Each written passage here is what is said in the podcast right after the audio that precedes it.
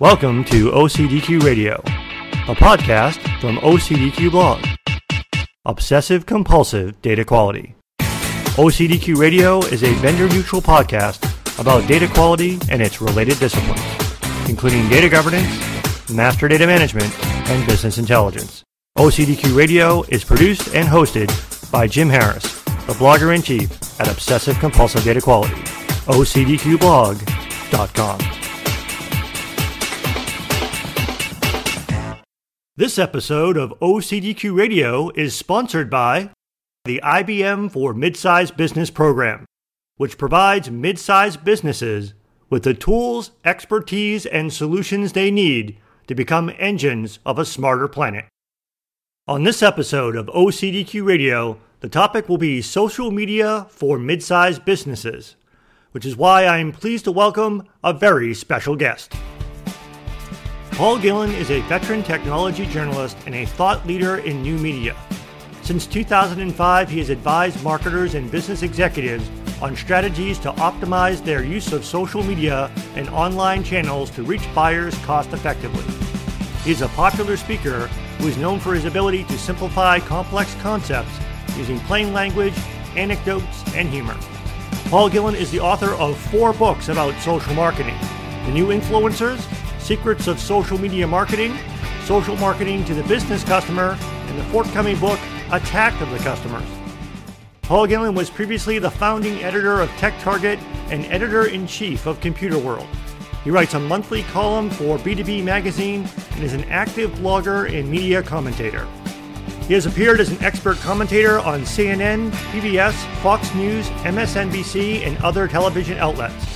He has also been quoted or interviewed for hundreds of news and radio reports in outlets such as the Wall Street Journal, the New York Times, NPR, and the BBC. Paul Gillin is a senior research fellow and member of the board of directors at the Society for New Communications Research. Paul Gillin, welcome to OCDQ Radio. Pleasure to be here. Jim, thanks very much for the uh, opportunity. Well, we were really excited to be able to talk to you today about the topic of social media for mid-sized businesses. When social media is discussed in a business context, it seems quite often the concept that comes up is social media marketing. So, can you help us understand the difference between traditional marketing and social media marketing? The fundamental difference between the social media marketing and traditional marketing is that social media marketing is two way. Traditional marketing is one way. So traditional marketing, you send a message out into the field and then you, you hope that people will respond with a desired behavior and you try to convert that into sales.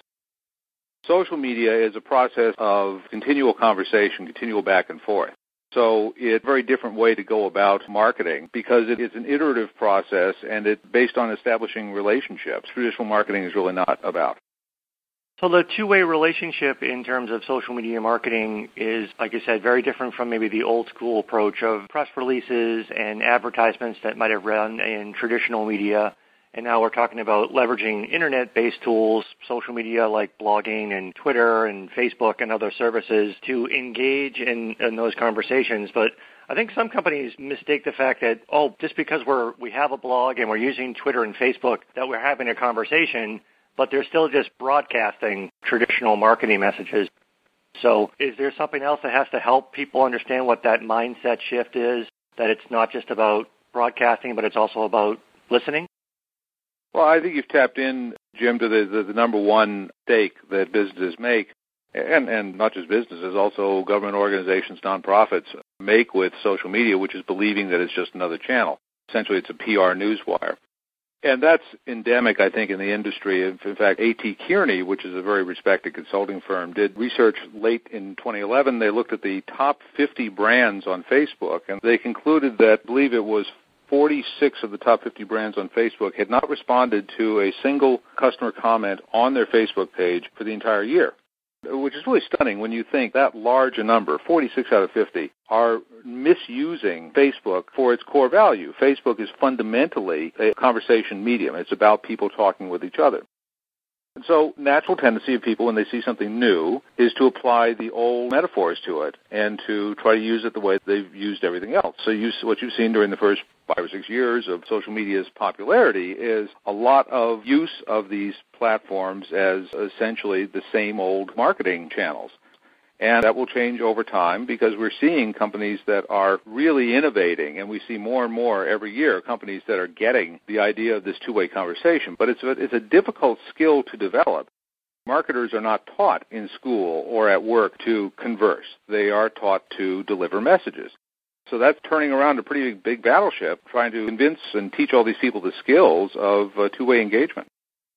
Yeah, I see that happening a lot with, with organizations of all sizes and even individuals who are trying to establish a presence in social media that when people actually try to engage them in conversation, either on Facebook or leaving comments on their blog or sending at replies to them on Twitter, they don't respond. And sometimes I'm wondering if it's because they're not responding because they're not paying attention, or sometimes it's because, going back to your point, that marketers are typically taught to deliver messages, not engage in conversations. I think some companies are like, well, should we actually respond? Are we allowed to talk to customers?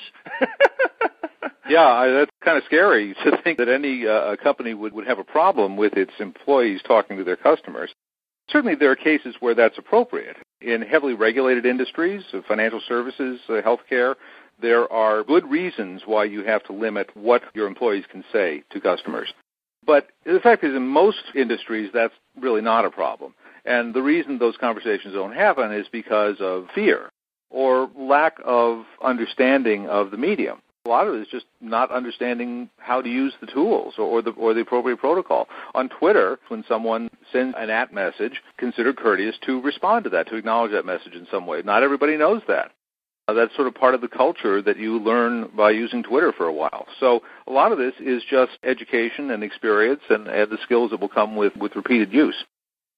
Now, one of the things that might be a bit different for mid-sized companies than larger companies, I think sometimes the siloed mentality of larger companies where marketing does the broadcasting and maybe the customer service group does the communicating back and forth with the customer, that might be where they say, well, well, we don't do the talking to the customer, some other group does it. But in a mid-sized company, you're usually not as much siloed. So maybe the same people who are responsible for quote unquote marketing are also responsible for quote unquote customer service. Does that help mid-sized companies have a bit of a better advantage because usually they have the people who are wearing multiple hats? I think the big advantage of mid-sized companies is the organization. They will have flatter organizations, and they tend not to have the, the luxury of a lot of layers of communication between them and the customers the people who are developing the products are more likely to be actually out in the field talking with the customers as part of their job. And as you said, people also wear many hats. Now, I don't know a lot of people who work in both marketing and customer service capacities, but I certainly do know that there are people who, who work in both marketing and, and public relations capacities, for example. Now, PR is more of a conversation based discipline. PR people have trained in conversations because they have to have relationships with the media. So you're more likely to see people in marketing in smaller companies who understand the back and forth and mechanics of good conversations. Let me address one other thing you said, which is customer service, and I think that's a very important point. Research by The Economist earlier this year showed that less than 10% of businesses are letting customer service lead the social media charge. And I think that's a problem right now. Marketing got responsibility for social media originally because it was perceived to be a, a channel and I think what we're seeing now is it is much more about customer interaction. And, and the people who are most skilled at customer interaction uh, very often are the people in customer service. Yeah, I think sometimes it almost sounds like an oxymoron to call it social media marketing because going back to your earlier point, most marketing folks were not trained in college or in the earlier days of their profession to be responsible for having a conversation what type of voice is used in that conversation? I think the other mistake that people make when they do try to respond through social media is they seem to be overly concerned about being very professional and putting a very business speak type of voice. And there's almost an absence of any type of human voice in their attempted communication through social media. Because that's how we've been taught to communicate. There's something in the media world transition going on that I think is very interesting, which is the transition from archival to continually changing information. The way the world has worked for a very long time, since Gutenberg, even before that, is that once something is published, it's essentially fixed. It, it's over. It can't be changed. And when you think of how we communicate information now, everything is changeable. Wikipedia is, of course, the best example of that, Wikipedia is constantly changing. Every second, you know, Wikipedia is different. And that's because information is updated, errors are corrected, background is added, links are added, whatever. These days, you, you know, you sort of publish first and you correct later. There are good and bad things about that, but I think you know the way we've been trained traditionally to communicate is that once you, the message is set in stone, put in print, then there's nothing you can do about that. And today that's not the case. Today you can get a quick message out there, you can then elaborate on it, build upon it, you can add discussion, you can add background, you can correct errors, and and it's sort of much more fluid. The whole process of publishing information is much more fluid these days. I think bloggers get that. You know, anybody who's an active blogger just knows that, that that's how they work. I think people who don't have that background don't understand it as well. That's why I encourage you, if you're going to really understand social media, start a blog because that everything that you do in blogging translates very well to the other channels that you might want to use. I think some companies embrace that idea of, okay, we can start a blog, and if we don't get the blog post just right, we can edit it and we can make some changes later. They actually like that idea. I think one of the things that scares them, though, is the edits that they might not have control over in terms of the comments that they might get or the conversations that might happen around their brand name where they don't have control over the way that that conversation is sort of assembled by the community. Yes, and that can be a big problem. And in fact, the, the book that I just finished that is going into production right now is all about that. It's called Attack of the Customers. It's about how uh, brands are attacked online. And it's a timely topic because we're seeing almost every week there's some sort of new attack. And this is because people are realizing that they don't have to be silent anymore, that their voice can be known, and if they can rally others to pay attention to them, their experience can turn into a cause or into a movement. You know, one of the things about Facebook that's really interesting, Jim, is a Faustian bargain, I, I say, when companies go on Facebook. They think Facebook is a marketing channel, but, but they don't realize that it is a two-way conversation, that other people can also talk on their Facebook pages. So some of the most notable customer attacks have occurred because customers actually went to the Facebook page of a brand and began attacking the brand right on their branded page.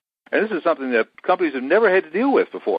But we don't typically provide a platform for people to criticize us conversation has its good and bad elements. And good companies, to get back to your original point, I think companies that, that do social media well understand that negativity is part of the game. You're going to deal with some negativity, and that's okay because everybody has some negative customers. The important thing is how you handle that negativity. How do you deal with it constructively instead of trying to shut it down or engage in shouting matches? You're listening to OCDQ Radio a vendor neutral podcast about data quality and its related disciplines from the Obsessive Compulsive Data Quality blog produced by Jim Harris. Visit ocdqblog.com forward slash podcast to find ways to subscribe to OCDQ Radio and get links to the blog post summaries of every episode. You'll also find ways to contact me, Jim Harris, if you're interested in being a guest on the show or if you would like to discuss sponsorship opportunities. So be sure to visit ocdqblog.com forward slash podcast for more information about OCDQ Radio. And now, back to the show. On this episode of OCDQ Radio, we are talking about social media for mid sized businesses with our special guest, social marketing expert Paul Gillin. Just before the break, we were discussing how to deal constructively with the inevitable negativity that will be encountered when using social media. I've seen a lot of corporate blogs actually turn off comment in order to prevent themselves from having to respond to potentially negative comments because go I guess to an overlap to customer service, I'm usually calling the customer service line because I have a problem that I need their help in resolving. The title of your book is perfect. The attack of a customer I think is what people are afraid of. But the attack of a customer is also a great opportunity for a business to show that they can be responsive and they can turn a negative situation into an incredibly positive one. Because if I'm a customer and I'm upset with your company and I voice my opinion about it and then you resolve it, you've improved my opinion of your company and it made me feel good about the fact that I'm a customer of your company. And we hear that again and again and again from the field. And I'll give you a quote that we used in the book. It's from Richard Binhammer, who's one of the, the top social media experts at Dell. And, and I mean, they measure this stuff very closely because they get 25,000 online mentions of Dell a day. So they are tracking this stuff very carefully. He says 90% of the people who complain about you online can be satisfied through a contact by addressing the problem. He said 42% of the people who are raving critics can be turned into raving fans. That means they can be turned from detractors to promoters. 180 degrees, 42%. And we hear this again and again that when people complain, one thing, the reason they're complaining is because they care. If they don't care, then they just leave. They walk away and you never see them again. When people complain about you, they're giving you a chance to keep them as customers. You should look at that as an opportunity. For another thing, mostly people just want to be heard. They don't want money. They don't want to be treated specially. They want you to fix the problem, make sure the problem doesn't happen again. There's overwhelming amounts of research that show that that's why people complain. So if you look at these complaints as opportunities, then you change your whole corporate mindset. And I think of Southwest Airlines, a wonderful example of this. If you look at Southwest Airlines' Facebook page, there are people up there bitching and moaning about Southwest Airlines every day. And Southwest Airlines not only doesn't shut them down, but it responds to their comments and it tries to set their problems right because they understand that these customers want to continue to be Southwest customers. I think people have a tendency to overfocus on there's always going to be that small percentage of trolls, of, of people who complain just to complain, and no matter what you try to do to satisfy them, they won't be satisfied. But they represent such a, a small percentage, and I agree with you that the vast majority of people who are complaining complain because they care and they, and they want you to resolve the situation and they want to stay with you as a customer because if they really wanted to leave, they would have just left and you never would have heard from them. But let's shift a little bit to maybe a softer side because social media marketing and, and use of social tools by customers is not all just about complaining. Sometimes it's about trying to understand a particular topic or a particular subject area because you're looking for a solution or you're afraid of asking a stupid question. You don't feel like you're informed enough as a customer. And those are sometimes the situations where I see companies make the mistake of responding too much with something that sounds like a press release or marketing material that promotes their particular product as opposed to just talking about the concept or the, the topic to help improve the customer's understanding, even if improving the customer's understanding might make the customer choose one of your competitors over you. This is one of the more mind-bending aspects of social media marketing, which is the less you market in using social media, the more effective your marketing is. So look at how the landscape has changed in the last decade. We have changed from a browsing to a searching metaphor. Ten years ago, actually not that many people were using Google. Google didn't get big until about 2001. So in the last 10 years, we've completely changed how we find information. So people no longer have to listen to messages. They go out and they find the information they want. They don't wait for it to come to them. Secondly, the customers have much more choice now. They can do research in the field with their friends, with experts, with bloggers. There's lots of ways to research decisions now instead of having to believe marketing materials. So as a result, what happens? People never did like marketing very much in the first place, but it had some value when there really wasn't much else that they had to work with. But now they have all these other sources of information. So they don't want marketing messages. I work with IBM in a community called SpiceWorks, which is a community for about nearly 2 million IT professionals, mostly at small and mid-sized businesses. And it's very interesting, very, very active community, very engaged base. And, and acting as a representative of IBM there, I realized very early on that if I posted anything that smacked of, of a marketing message, I would not only be ignored, I would in some cases be attacked. The attitude toward marketing is so visceral, it's so negative in those communities that you dare not come in and start flouting your product. Conversely, what you see is companies that send out their best people into these social channels and say, just be helpful. Just help people. Go ahead and recommend a competitor if you have to. Doesn't matter. As long as you're helpful, people will trust you. And when people trust you, they want to do business with you. And so, ironically, recommending your competitors is one of the best things you can do for your trust equation. But of course, we're taught not to do that. We're taught that that's bad. But it's actually great. So we have mid-sized businesses that are listening to us now that have been hesitant to get involved in social media marketing. Can you give them maybe a few suggestions for how they could get started effectively? Well, I'll give three companies that you should look at. I, I have no affiliation with these companies. I'm not paid by them. There is a market segment called marketing automation industry that maybe does some of the best job of social media marketing. Three companies look at Marketo, Eloqua, E-L-O-Q-U-A, and HubSpot. And these three companies are engaged in what I call a war of generosity, which is that they just give and give and give. Ebooks and free seminars and great blogs and slide presentations and worksheets and uh, all kinds of educational material. And they're absolutely killing it because in that market, credibility is everything. And they understand that the more you give, the more you get. I'll also give an example of a company, maybe my favorite case study from our book, Social Marketing to the Business Customer, was a company called Indium, which is a mid-sized company. It's about 500 people based in upstate New York, and they make a very niche product, industrial solder flux. It's used in the manufacture of printed circuit boards. Very few people in the world would ever buy this product, but the people who buy it buy it by the truckload. So there's no lists of customers because there's maybe only 2,000 people out there who would ever even buy it. So they have to get the customers to come to them. And the way they did that was through a constellation of blogs that were keyword optimized and were all written by their technical people, by their engineers. So people are searching for terms like pop solder flux, which does not get a lot of searches on Google, and they find they find this blog, right? And they find a really smart person there. There's an invitation on that page that if you have a question for our engineer, ask it here and we'll get back to you within 48 hours. And within 48 hours, they get an answer from somebody who really knows the subject. And then the next day, the salesperson calls. And what do you think is the chance that that person who, who has maybe just had a big problem solved by Indium, what do you think is the chance that person is going to do business with Indium? The results speak for themselves. They had a 600% increase in sales from this program in just a six-month period. The leads that they generated were outstanding because they were based upon this trust equation. And what the guy who masterminded all this named Rick Short, he's the Marcom director there, I loved his quote. He said, My job is to get engineers in touch with customers and then get the hell out of the way. And this is something that a lot of companies still don't understand, particularly in B2B markets.